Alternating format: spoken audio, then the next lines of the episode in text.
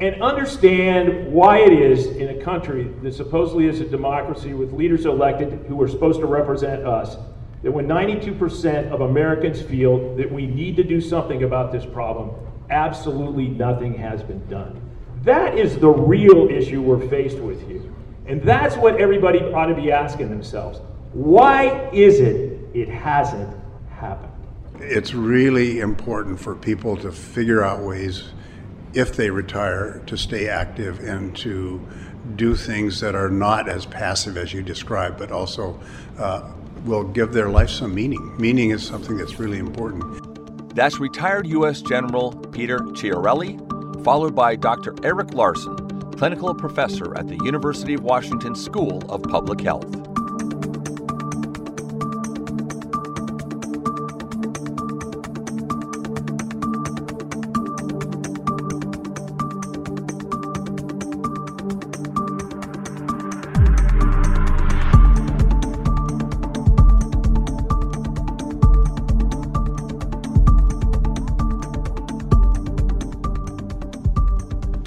Welcome to this edition to Voices of Experience. My name is Paul Casey, your host and producer. What was General Chiarelli referring to when he said that 92% are in support? A, 92% of the people want Donald Trump to take a long vacation to Mar-a-Lago and never come back? B, 92% think the Seahawks will win the Super Bowl. C, 92% think homelessness will be solved in 2019. Or D, 92% believe in gun control. Any one of those choices would be desirable, but the answer is D, gun control.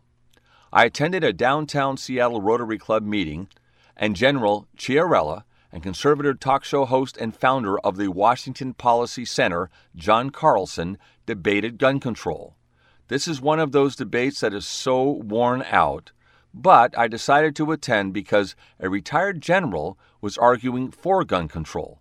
I thought that was pretty compelling. I remember driving to lunch on December 14, 2012, and listening in horror to the slaughter of children at Sandy Hook. I said to myself then, if this doesn't prompt further federal restriction on guns, nothing will. Well, many mass shootings and thoughts and prayers and meaningless candlelight vigils later, we are still at the same place arguing common sense approaches. Now here's a stat that is absolutely stunning. There were 38,000 gun deaths in the United States in 2017. In Japan, there were 3. That's right, 3. 1, 2, 3. Who has a better handle on this? I had Dr. Mark Del Picaro, Chief Medical Officer with Seattle Children's, talking about childhood diseases recently. He raised the issue of gun violence in children. I will replay his observations again today. And Dr. Eric Larson is considered an expert in aging, and he has some very interesting things to say about what we can do to age more successfully. Dr. Larson wrote a book called Enlightened Aging, Building Resilience for a Long and Active Life. Back with my interview with Dr. Larson in just a moment.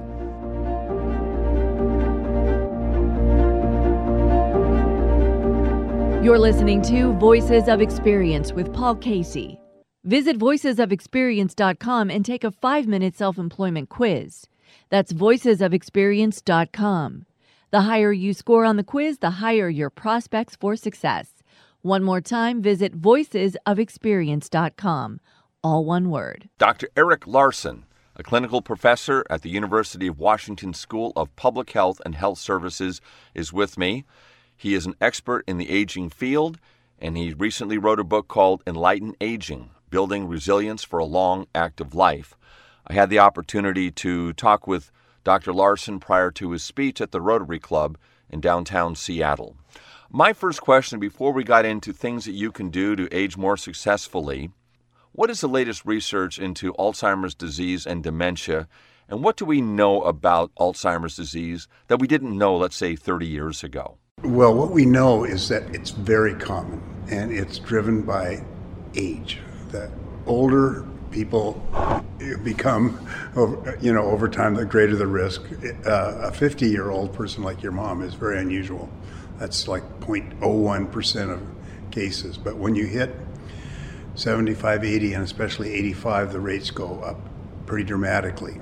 And we also know that a lot more about their biochemistry, and we also know that in older people, it's not just Alzheimer's disease, but it's a series of other insults that accumulate in the brain. So little strokes, things called Lewy bodies, along with the so-called plaques and tangles of Alzheimer's disease are very common.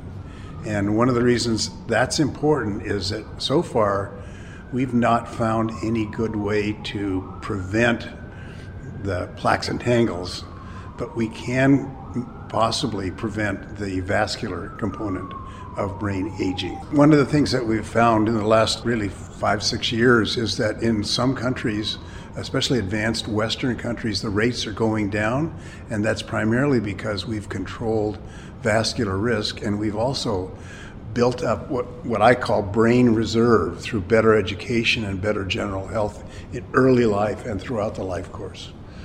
When we read, and we've heard over the years, that you keep your active mind, like doing crossword puzzles and staying active, exercise and things like that, those are all good, of course. I mean, just from just living your lifestyle. But does that do anything for a hedge on, let's say, dementia and Alzheimer's?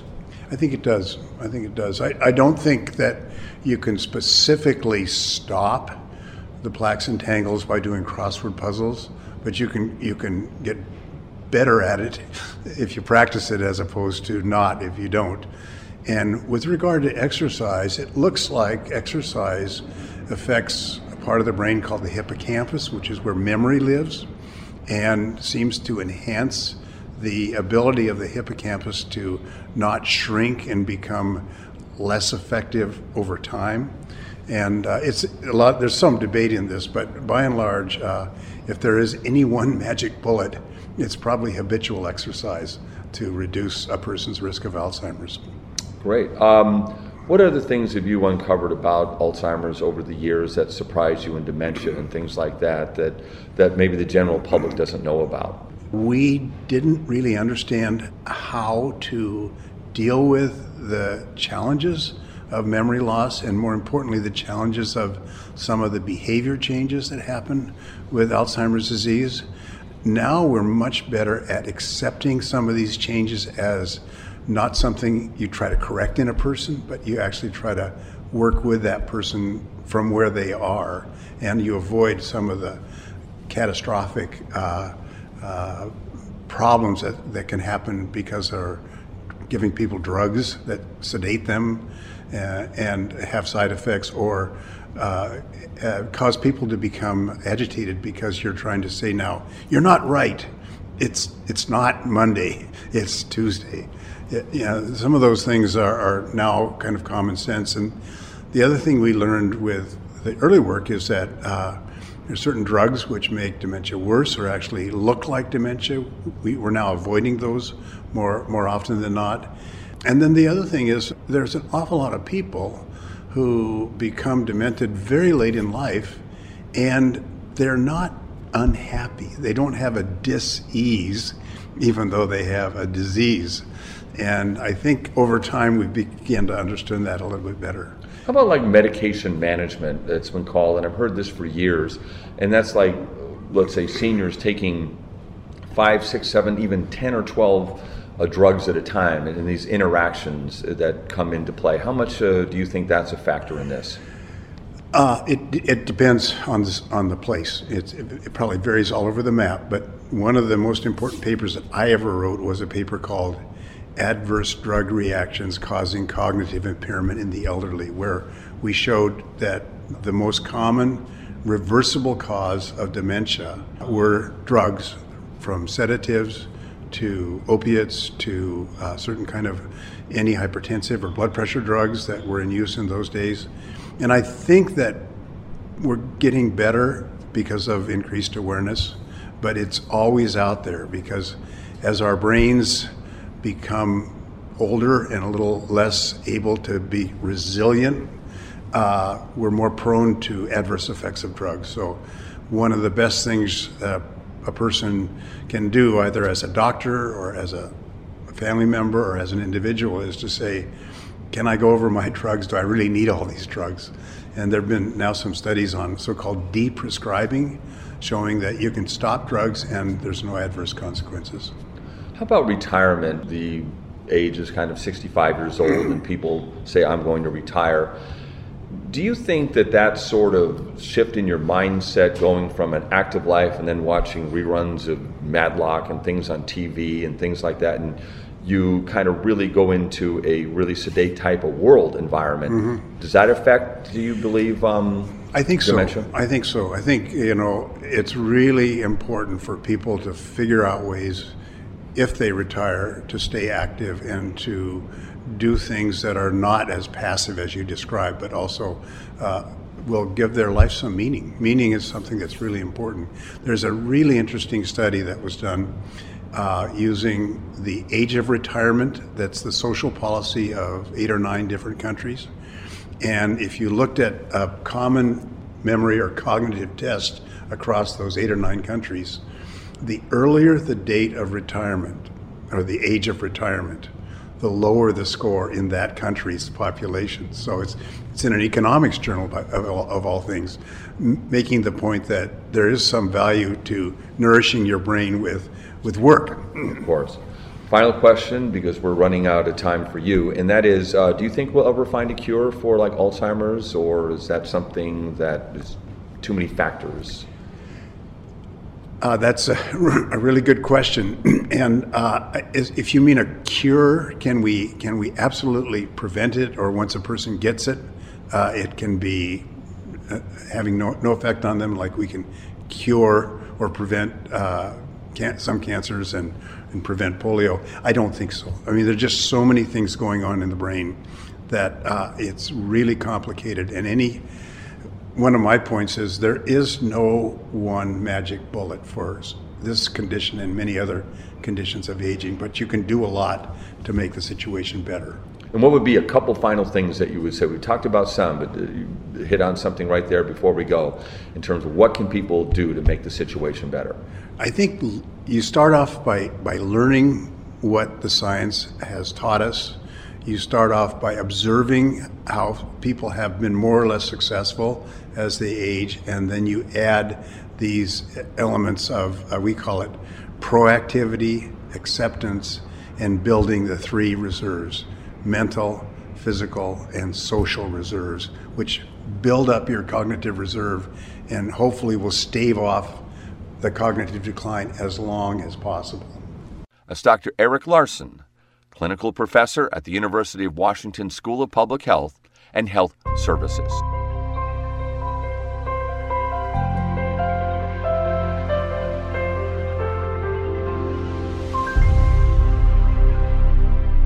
I attended a meeting of the downtown Seattle Rotary Club, and on this particular day, they had a debate on gun control. Retired U.S. Army General Peter Chiarelli argued for increased gun control measures, and John Carlson from the Washington Policy Center and conservative talk show host argued against.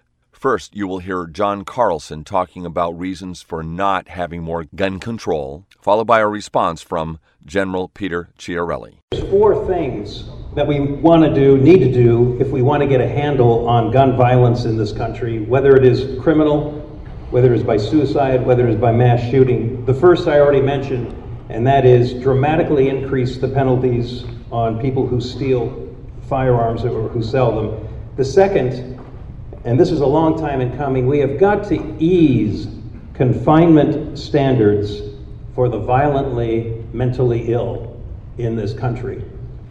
There are a lot of people who, for their own good and for the safety of others, should simply be given, in the name of compassion for them, 3 meals a day, ongoing care, not just left to wander the streets at night. I get up in the middle of the night to do my show. I drive through downtown, and it's so tragic. It's so sad seeing people who might not even know where they are or what they're doing, just roaming and staggering. Surely something should be done for these people. The third is that we need to find practical ways to keep mentally ill people from accessing firearms, and I think it means presidential leadership and from Congress to make it happen. And fourth, suicide prevention measures on a very proactive basis. Thank you very much. Thank you, John.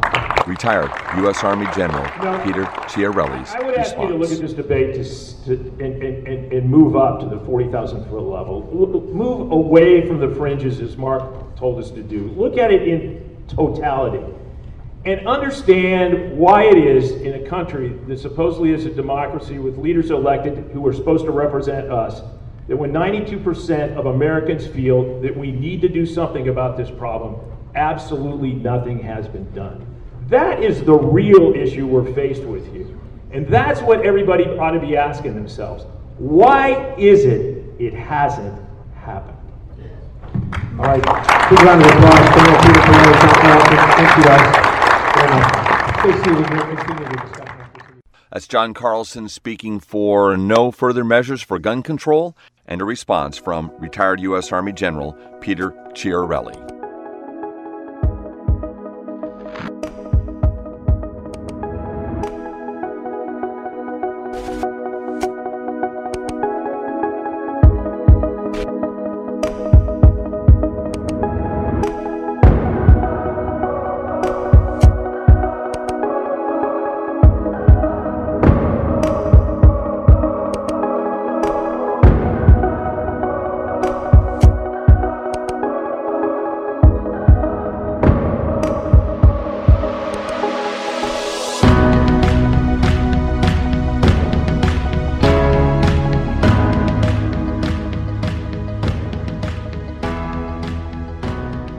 I was at the downtown Seattle Rotary meeting and caught up with retired U.S. Army General Peter Chiarelli after the presentations. I spoke about my pessimism after the Sandy Hook slaughter in December of 2012, and my reaction at the time was, if this doesn't bring gun control to the forefront, to ban assault weapons, for background checks, and all of the things that the vast majority of Americans think need to be done to bring sensible gun control, it won't happen if this doesn't move the needle. I asked General Chiarelli what he thought. I totally agree. I mean, I think you have to look at this as a much larger issue than gun control. I mean, it's not just that 92% of Americans want something done. If you go all the way down the line of the questions you can ask about this, it's a large majority of Americans from both Republican and Democrat want things done to control these. And I think you really have to look at this as a much larger issue of how can we be so almost unanimous in wanting things to happen and that's not have it happen. That's what I'm saying with the Sandy Hook. If it's not going to happen now, it's never going to happen. So I'm total pessimistic. I didn't even want to come to this today because it's the same old arguments turn over. We'll probably have a mass shooting in the next 2 weeks, and then they'll say, well, you know, the same old arguments go. It's just kind of like you hit the point and go, what's it going to take? I honestly think things are changing. I think the composition of Congress is changing. I think as more millennials make their way into representing us in Congresses, and in state legislatures, you're going to see a change in this. I think we just have to keep beating the drum, and no one wants to get rid of the Second Amendment. We understand the importance of it. At the same time, we can be sensible about its application. Mark's a good friend of mine, and he did a great job today. When he says about the fringes on both sides, I sometimes think we get lost in that. I'm for gun control, and so many people I know, we hang around our own tribes, but there's not one person that I know that says you shouldn't have a gun. If you want one, you should be able to hunt, you should be able to do all that. I think that's a little bit false equivalency. I spent 40 years in the military, and that's the last thing I'm ever going to say. But when we start talking about, you know, mental health tests, and you don't understand how difficult it is to make that distinction. It's not like going in and somebody, in fact, taking an x-ray and saying, you have a tumor. To try to make the determination and to draw that line about when you're going to take away that Second Amendment right and when you're not going to take that Second Amendment right, it is a red herring that people continue to throw up. What we really need to do is close the loopholes when it comes to registration and background checks on weapons in all the states, not just in the few of the states like Washington that has been a leader in this area. We've got to do it everywhere across the country. That's retired U.S. Army General Peter Chiarelli. Well, I'm certainly glad that he left with some optimism, with maybe a swing in the voters in this country But sensible gun control can't happen soon enough.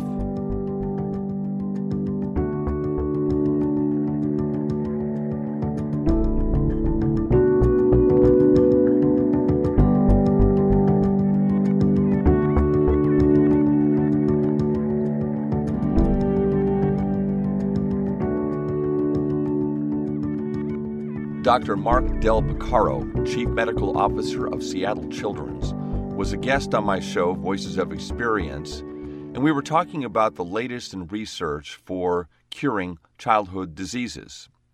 Now, in the course of that conversation, and not prompted by me, he brought up gun violence against children as being a public health crisis.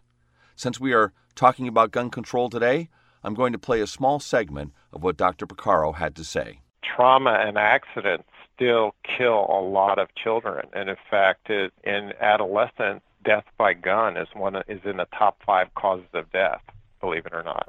We don't approach it in any way, shape, or form like that because of the whole political issue. Certainly, it is in medicine. This is one of the biggest views of a public health emergency. I guarantee you, if children were dying of any other illness at the rate they die of gun violence, that society would be totally on top of getting rid of it.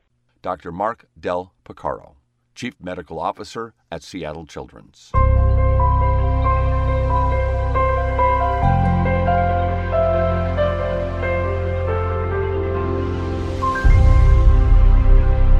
I think our biggest problem over the next 20 years or so is going to be handling the huge number of people who will seek to come here.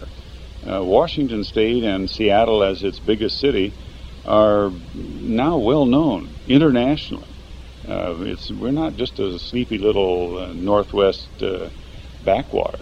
And Seattle has sort of become a new favorite city in the minds of many people, both here and abroad. I think we're going to have a tough time. Nationally, a country much more diverse than it is today. And we're going to have to pay a whole lot of attention to how we assimilate and how we work together in an increasingly diverse nation and keep the strengths and the drive that we've had up to now.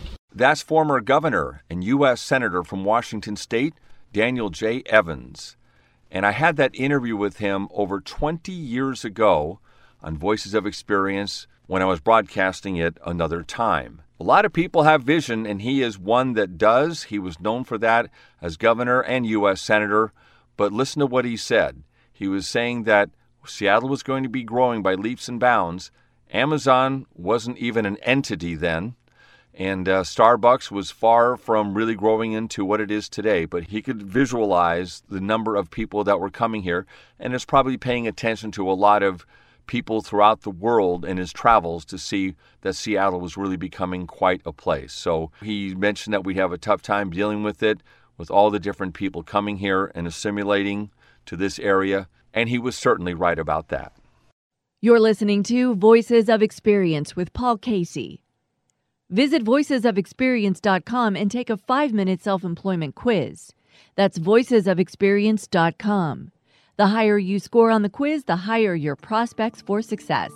One more time, visit VoicesOfExperience.com. All one word.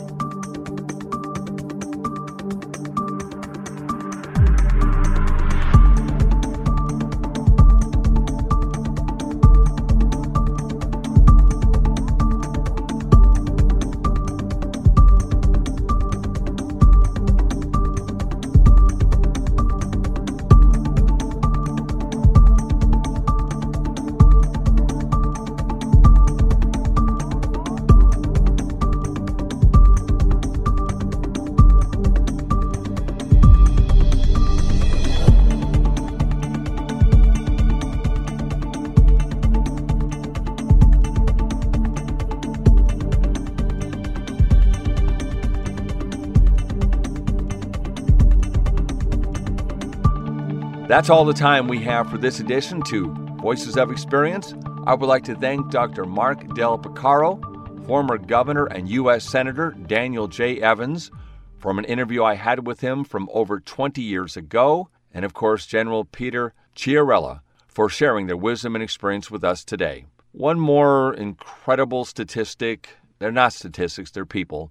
But I want to refer to the Las Vegas massacre that occurred on October 1st, 2017, when an individual by the name of Steve Paddock thought it was appropriate to check out a few rooms and then bring in 14 AR-15 rifles, 8 AR-10 rifles, and something called bump stock, which just allows you to shoot more bullets in a quicker period of time. That's for the layman, and that's who we are. He fired 1,100 rounds in 10 minutes, killing 58 people and injuring 851.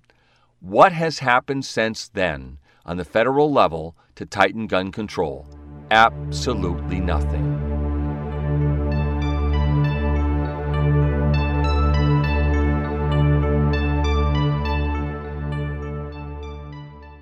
Well, we're about ready to go for today. I am reporting from Palm Springs, California for another week. Now, the show I just played was an encore show from June of 2019. I wanted to rebroadcast the show for a couple of reasons, and one is that the importance of the subject, of course, gun control, and really nothing has happened on the federal level since that show was broadcast in June of 2019. Again, no surprises there, but it was also the most listened to show of 2019 of Voices of Experience. So I thought for that reason, why not rebroadcast it? A reminder to get your ballot in the mail, postmark it today, or it won't count. So it looks like we're going to have a big turnout. So make sure that you are one of those individuals expressing your voice. A couple observations about the coronavirus, and that comes from Southern California. First of all, in the last couple of days, we had our first case here in Palm Springs, and it's at the Eisenhower Hospital.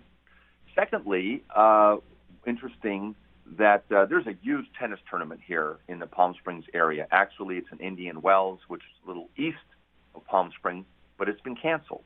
And a lot of people come in from all over the world to play. But I guess the point is that it's really starting to hit the Palm Springs area, Southern California, like in the great Northwest. Another quick observation.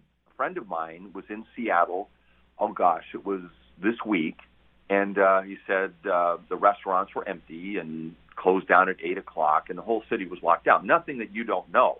But the thing is, what's interesting, he went to Vancouver the next day, and it's like nothing is going on. He stayed at the Pan Pacific Hotel, which is a feeder hotel for cruises. It was jammed. All the restaurants were jammed. The Vancouver Canucks had a hockey game. Again, it was like nothing was going on. A tale of two cities of how they're addressing the coronavirus. Anyhow, observation. Have a great rest of the week.